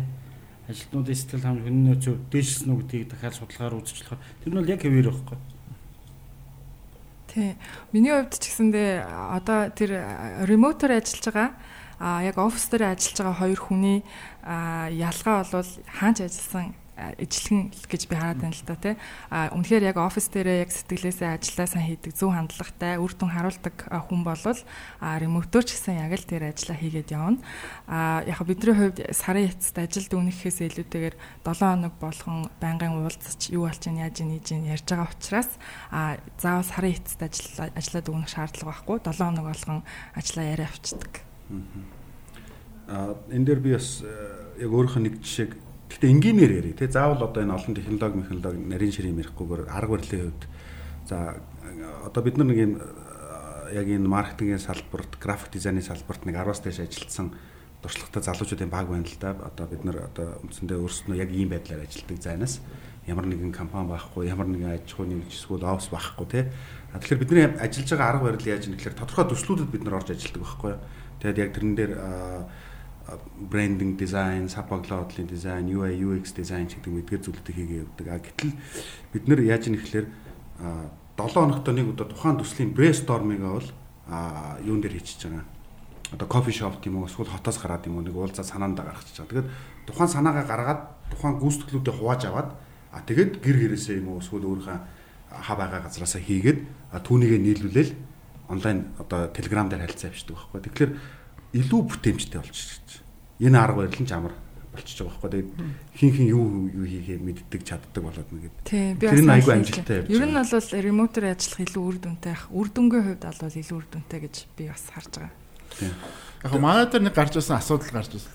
Анх түр золко захирлын хэлжсэнээр нөгөө опшн ингээд зардал буурах хэрэгтэй гэж бодоод би ингээ ширээнүүд аяг цөөсөн юм л да. Тэгээд ингээ жоохон шахаад тэгээд эртээ тэргөө одоо 10 дотмынх нь одоо 2 ч юм ажил дээр ирэх юм чи ер нь ингээ багсах чи ингээ ширээ ширээтэй болчих гээд тэгсэн чи ажилтнуудын сэтгэл санаа доошлж гисэн. Яасан бэ гэсэн чинь нөгөө хүмүүс ингээ нэг хаа нэг одоо ажил дээр ирэхэд ингээ гой ширээ сандалтай явах хүсдэм байлээ л те.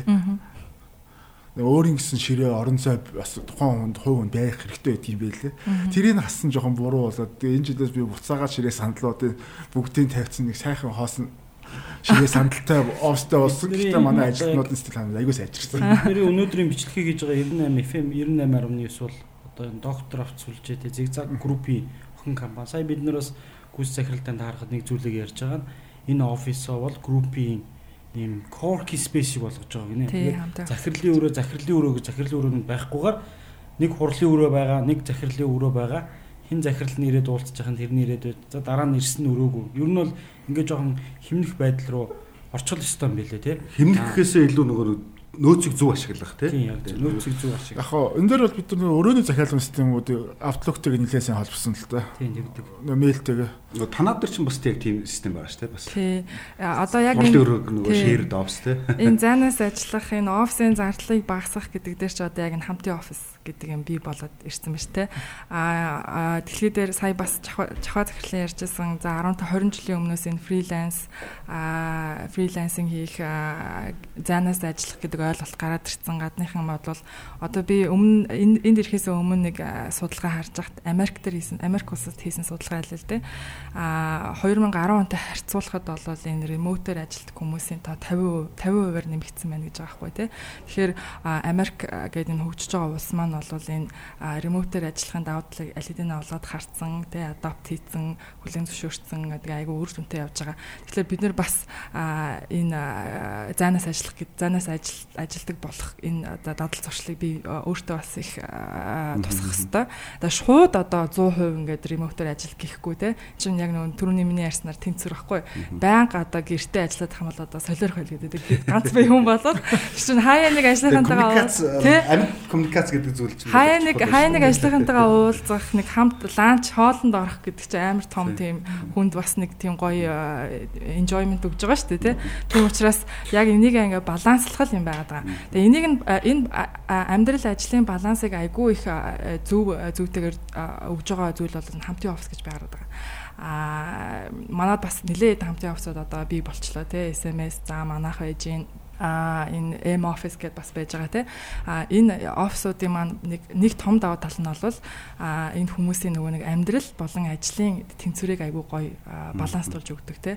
А өглөө 8 цагт босоод ажиллах их дуртай хүн байхад өглөө унтчихагаад орой сууж агаад тий төвлөрч одоо кодо бичих дуртай одоо девелоперууд байна тий. Гэх мэтчлэн энэ хамтын офисууд чинь тий өглөө одоо манайх бол 8-аас нэгдэж байгаа зарим нь 9 гэж нэгдэж байгаа хэрэг өглөө 8-9-өөс ахуулаад орой 10 11 хүртэл ажилладаг тий. Тэгэхээр энэ цагийн хувьд бас амар юм уян хатан flexible цагийн хуваарийг гаргаад өгсөн гэдэг утгаараа одоо энэ ремоут ажиллах гэдэг дээр хамгийн анх эхний алхам бол энэ хамтын офисыг туршиж үзээд хамтын офисоор бас нэг нэг сар бас үйлчлүүлээд ажиллаад үзчихээр бас өөр болох бах тий. Одоо танай хамтын офис дээр одоо ямар ямар компаниуд байна?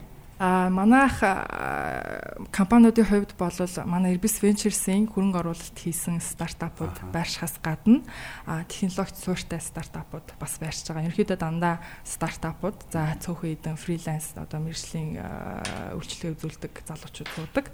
Тэгэхээр бол яг ийм гоё ийм community үүсцэн те яг энэ одоо Монголын энэ стартапын ертөнцид буцлах гад буцалж байгаа залуучууд бүгд цугларсан. За манайх ямар ч одоо тийм захирлын өрөө мөрөө байхгүй те open space. А бүгдөө ингээ бие биенийг хараа байж идэг те. За захиралтайгаа ч юм уу нэг удирдлагын төвчний хүнтэйгээ уулзахаар бол заавал цаг аваад эсвэл өрөөгийн тогшоол ингээл нөгөө нэг секретари нөгөө нарийн бичгээс нь гуйгаал ингээд ах шаардлага байхгүй. Бүгдөө ингээд бэлэн нүдэн дээр нь байж идэг. Ороод ирэх юм бол ирээд уулзчихдаг те. Эн чинь бас яг нэг юм цагийн цаг хэмнэлтийн хувьд бас нэлээд үр дүнтэй Тэ. Тий. Яг бас одоо нөгөө нэг захирал нь өрөөнд байдаггүй дутагдлаад талууд бас байдаг л баг. Гэхдээ ер нь бол даваа тал ихтэй. Жишээлбэл ямар компаниуд байна? Нэрлэж болох юм уу? За манай дээр офсолж байгаа тийм. Манай дээр офсолж байгаа iHotel компани байна. Манай хөрөнгө оруулагч шүү дээ тий. Манай iHotel ч юм бол бас бидний анхны хөрөнгө оруулалт хийжсэн компаниудын нэг байгаа. За OneFit гэдэг Монголын бас нөгөө фитнес апп хөгжүүлдэг компани байж байна. Аа за а иншүр байгаа. Иншүрийг иншүрч нь даатгалын компани. Тийм, даатгалын даатгалын одоо аппликейшн бас хөгжүүл явьж байгаа залуучууд байгаа. Гэх мэтчлэн бас Монголын урдаа барьж байгаа стартапын ертөнцид бас өөрсдийгөө Монголтой харуулсан залуучууд хамт буцлаад явж байгаа. Тэгэхээр энэ нэг яг яг хамтын офис гэдэг маань офис гэхээсээ илүүтэйгээр бас бие биендний юм нэг өрсөлдөөн үүсгэсэнтэй ингээд ийм одоо ажлын төлөө ингээд өглөө эрт ирээд орой ингээд 10 11-гээ явдаг залуучуудтай хамт байгаад тахаар чинь угаасаа л хүн бас өөрөө ингээд цаанаас угаасаа ингээд бас өрсөлдмөр нь шүү дээ. Би бас нэмэрэн. Тий, нэг эго байгаад байна шүү дээ. Тэгэхээр тийм бас гоё юм community үүссэн яваад байгаа. Тий. Тэгэхээр бид нэр яран дээр бас энэ зайнаас ажиллах дээр офс өөрөө ямар байх вэ гэдэг дэрэг кейс гарч ирж байна л да. Тэгээд зайнаас офисын ашиглалтыг дундаа шеэрлэх те энэ өөрөө бүтээмжийг нэмэгдүүлж байна. Ер нь одоо энэ shared value модель бол одоо орчин цагийн бизнесийн аягүй чухал модель болж шүү дээ. Бид нар тэгээд дараагийн сэдвэрээ бас бизнес модель одоо гэдэг сэдвэрээ ярилцсан. Тэгээд энэ энэ дээр одоо ямар ямар төрлийн бизнес загварчлууд байгаа вэ гэдгийг бас нэлээд дэлгэрэнгүй зочинтойгоо ярилцах болно. Тэгээд яг тэрний нэг хэлбэр нь бол энэ shared value.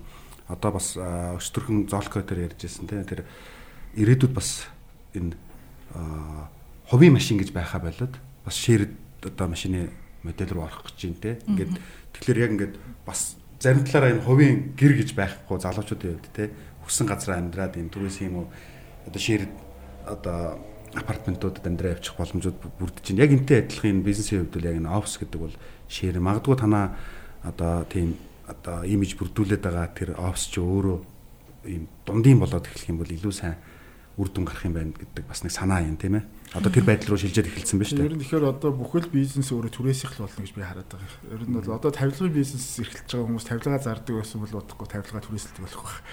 Байшингаа барьдаг байсан хүмүүс байшингаа зарахгүйгээр түрээслэх байх. Тэгэхээр байшингаа барингуут дотор нь тавилгаа түрээсэлдэг хүмүүс нь түрээслэн. За одоо манай Монгол шиг одоо компаниуд бол нэг дотор нь принтер одоо дийлэх компьютер тоног төхөөрөмжөө дотор нь авчиж түрээслэн тий. Ингээл ер нь ирээдүйн түрээсийн бизнес бол ер нь газар авах болоо гэж бодож байна. Тэгээ одоо гадны хөрөнгө оруулалттай Монголд үйл ажиллагаа явуулж байгаа томоохон компаниуд ч гэсэн бүхэл юм ер нь их тийм үйл хөдлөл хөрөнгө юм худалдаж аваад идэв юм л шүү дээ тий. Ихэнхдээ түрээсийн байдлаар. Энэ бас яг энэ цаг үетэй холбоотой нэг зүйл байгаа нь заавал бүтэн цаг тухайн хүнийг ажилуулах шаардлагатайгүй юу? Шаардлагатай юу? Эсвэл фрилансер тий тэр хүнээр тодорхой цагт гүйцэтгүүлэх үгээ би нэг сонирхолтой жишээ манай нэг авцсорсонгор тий тий манай нэг найз цахилгааны шугам тавьдаг ийм компанитай. Тэгээ хэлжсэн аахгүй. Би нэг 5 хүнд 2 өдрийн цалин өгөөд энэ шугамыг энэ хэмжээний газар шороог бол ухуулнаа. А тэрний оронд 3 архичин гэж байгаа байхгүй. 3 шил архи өгнө гэхэд хагас өдөр дуусгачаад тэрийг аваад баярлаа явдаг гэдэг тий. Тэгэхээр тэрийг ч гэсэндээ нөгөө ажилтнуудаа сэтгэл хангамж муутай гүйцэтгэл муу байна гэж үзэж байгаа бол тий. А тодорхой одоо юу гэдэг за нэг 20 нөр орчуулга байлбал тэрийг нэг ажилтнтай өгч 5 хонуулж ахаар нэг хүнд өгөөд нэг 2 хоногийн дотор хийлгээд авчих боломжтой. Яг тэгэхээр тэр ажлыг дуусгаад тэр хүн цалингаа авна. Нөгөө талдаа энэ тогтмол ялангуяа гүйцэтгэлээс хамааралтай биш ажлын байрнууд дээр цалин гүйцэтгэлээс хамааралтай биш нөхцөлд удаашраад байх талууд бол ажиглагддаг. Тэгэхээр энийг ч гэсэн та бүхэн бас анзаараад аваарай. Тий. Энэ хин зоолгой захирлын хэлсэн дээр болвол манай энэ стартапууд бол нэг айгүй мэдэрсэн тий. Заавал одоо манай компанид хуульч байх шаардлагагүй. Заавал манай компанид одоо санхүүгийн хүн байх шаардлага байхгүй. Аа би одоо өөрөө ямар мэрэгчлэлтэй гэдгийг тий бизнесийн чиглэлээр байлаа гэж бодоход яг хэрэгтэй тэр ажлуудаа би аутсорс хийлгээд тий фрилансераар ингээд ажиллаа хийлгэж болж байгаа байхгүй. За энийг нөгөө нэг корпорациуд том аль хэдийн томорсон корпорациуд маань энийг адапт хийхэд бас нэг жоохон хүндрэлтэй байгаад байж магадгүй. Ялангуяа манай Монголын нөхцөлд те. За гадны энэ том корпорациуд бол аль хэдийн бас энийг ойлгоод хажуудаа дандаа ийм юутай болцсон те. Инкубатор, акселератор хөтөлбөрүүдтэй а тэрэн дээрээ бас одоо энэ стартап гэдэг экосистемийг хөгжүүлээд тусдаа баг ингээ улс шиг улс шиг ингээд юунууд хийгээд яваад байгаа. Тэгэхээр энэ дээр нөгөө нэг корпорациуд маань яаж адапт хийх гэдгийг л одоо менежментийн төвшний хүмүүсийн ур чадвар харуулах бах тий. Тэгээд одоо бид нар бас дараагийн дугаар дахиад нэг дугаар дээрээ бид нар энэ Монголын бизнесийн хөгжлийн үе шатын тухай ярилцахаар бас зочинтойгоо ярьсан байгаа. Тэгээд тэр дугаарын зочноор одоо Interactive BI компани чимдээ захирал маань оролцохоор бидний урилгыг бас хүлээж авсан байгаа. Бид нар бас энэ подкаста хийхийн өмнө бас энэ сэдвүүдээр зочдтойгоо бас ярилцдаг. Тэгээ энэ дээр нэг гарч ирсэн зүйл нь юу гэхээр одоо фрилансер юм аутсорсингийн үйлчлэгээ одоо үйлчлэгээ хэм одоо энэ нэг олон жилийн туршлагатай мэрэгжлийн ур чадвартай хүмүүсийг те олон компани зэрэг ашиглах боломж бүрдэж байгаа. А хуучин болохоор компани үе шатуудаар яаж исэн бэ гэхээр үндсэндээ сайн ур чадваруудыг зүгээр хэд хандаг хийх байдлаар үнийг өсгөө тухайн хүнээс бүтээмж гаргахгүйгээр те би энд нэг 2 сая төгрөгийн цалин өгч ирсэн бол маргаас жавха 3 сая төгрөгийн цалин амлаад нөгөөдөр золко 5 сая төгрөгийн цалин амлаад ингээд нөгөө тухайн ур чадварыг одоо юу гэдэг бүтээмжийг ашиглахгүйгээр ингээд илүү нөгөө үнийг нэмэгдүүлээд ингээд яваад идэг. Энэ зүйлүүд маань бас яг арилахад энэ одоо авсорсонгоор болон энэ зайнаас ажиллах технологи одоо түүлийг ашиглах юм бол бас давуу тал үүсэж байгаа юм байна. Наа чи нөгөө талдаа нөгөө фрилансертаа бас айгүй хэрэгтэй байхгүй.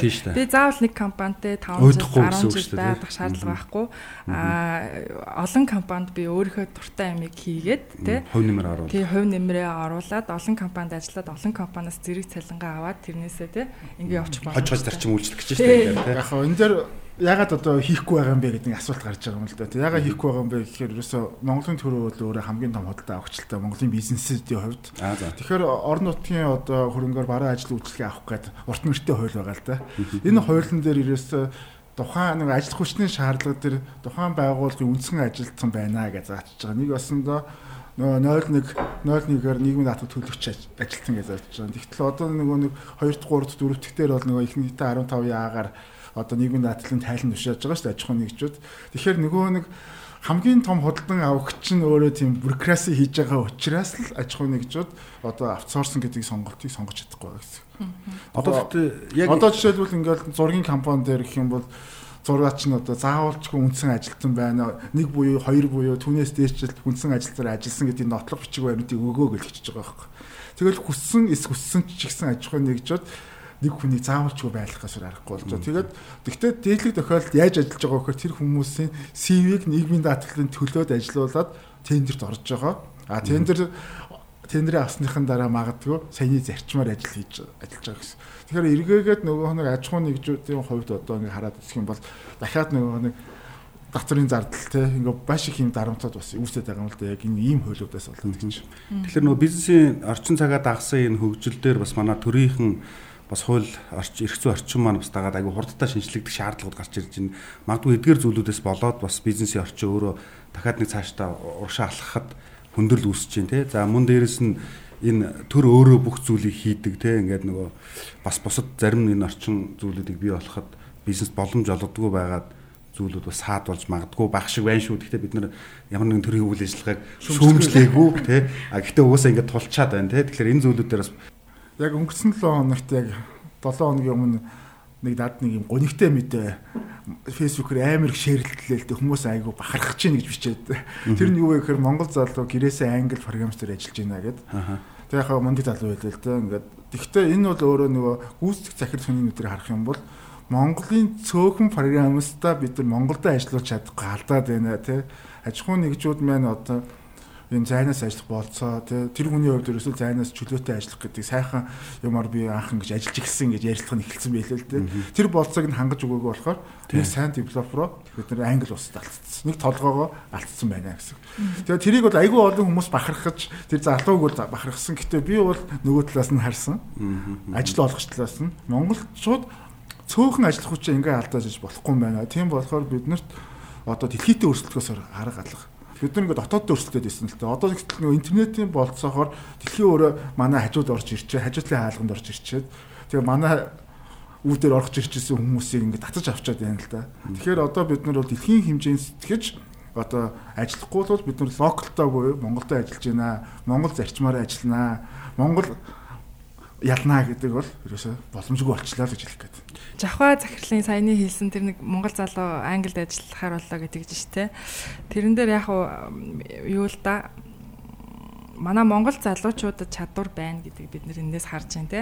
Заавал Монгол компанид бид нар ажиллах албагүй би Монголд байсан ч гэсэндээ том дэлхийн том компаниуд дэлхийн том компаниудад ажиллах боломж болвол манай залуучуудад нээлттэй байгаа. Тэгэхээр бид нэр өөрсдөө энэ Монголынхаа хөгжлийг зөвхөн энэ одоо Монгол орн дотроо хараад ахгүйгээр бүгдөө бас энэ глобал түвшинд харж тэ яавал бид нэр энэ expansion хийх үү гадагшаа яавал бид нар гарах уу гэдгийгээ сайн харж ах хэрэгтэй.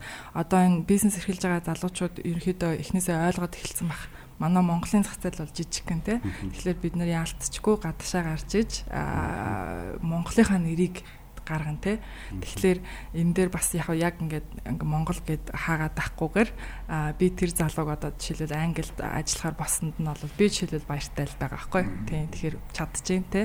Зөндөө олон залуучууд байгаа. Монголдо байхгүй тий. Одоо гадаадад ажиллаж байгаа зөндөө олон монголчууд байна Тэгээ бид нар чинь SEO подкаст хийж байгаа учраас нэг нар маань SEO-гийн өдөр өдөр харж байгаа шүү. Халж байгаа тийм. Тийм SEO SEO-гийн төвшнөөс а яг хав ганцхан Монголда гэхгүйгээр бас гадагшаага харах хэрэгтэй л гэж байна тийм. Тэгээд яг хав стартап компаниудыг бас бизнесийн орчинд юу гэж харж байгаа гэхээр ерөнхийдөө нэг юм түүхий, нойтон аа тэгээд нэг юм том өрөөдөлтэй тэгээ хийсвэр гэж харж байна л да. Гэхдээ тодорхой зүйлүүд дээр бид нар глобал түвшинд гарахад тодорхой тусанд хин нэг юм ус хаглах хэрэгтэй тий. Тэгэхээр энэ одоогийн стартап компаниуд бол бас тийм төгс сайн болцсон зүйл биш. Гэхдээ л ямарсан ус хаглах юм уу эсвэл ямар тодорхой хэмжээ алхмуудыг хийгээд тухайн алхамтаасаа суралцаад явж байгаа.